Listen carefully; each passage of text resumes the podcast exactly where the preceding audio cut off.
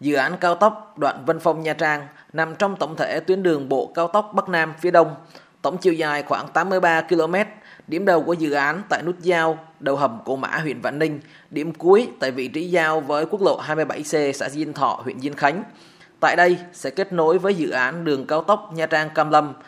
Dự án có tổng mức đầu tư khoảng hơn 12.900 tỷ đồng. Theo thiết kế, ở giai đoạn đầu, cao tốc Vân Phong Nha Trang rộng 17 m, 4 làn xe, tốc độ chạy xe đạt 80 km một giờ. Việc đầu tư xây dựng cao tốc Vân Phong Nha Trang được kỳ vọng tạo động lực phát triển kinh tế xã hội địa phương nói chung và khu kinh tế Vân Phong nói riêng.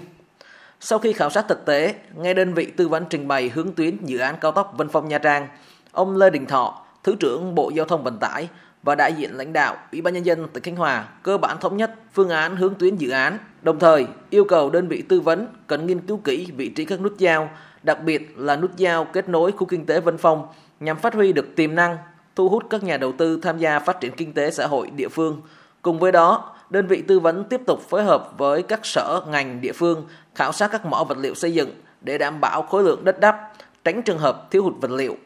Ông Lê Đình Thọ, Thứ trưởng Bộ Giao thông Vận tải cho biết, cố gắng hoàn thiện hồ sơ giải phóng mặt bằng tái định cư để trình các cấp có thẩm quyền phê duyệt trước ngày 30 tháng 6 năm 2022.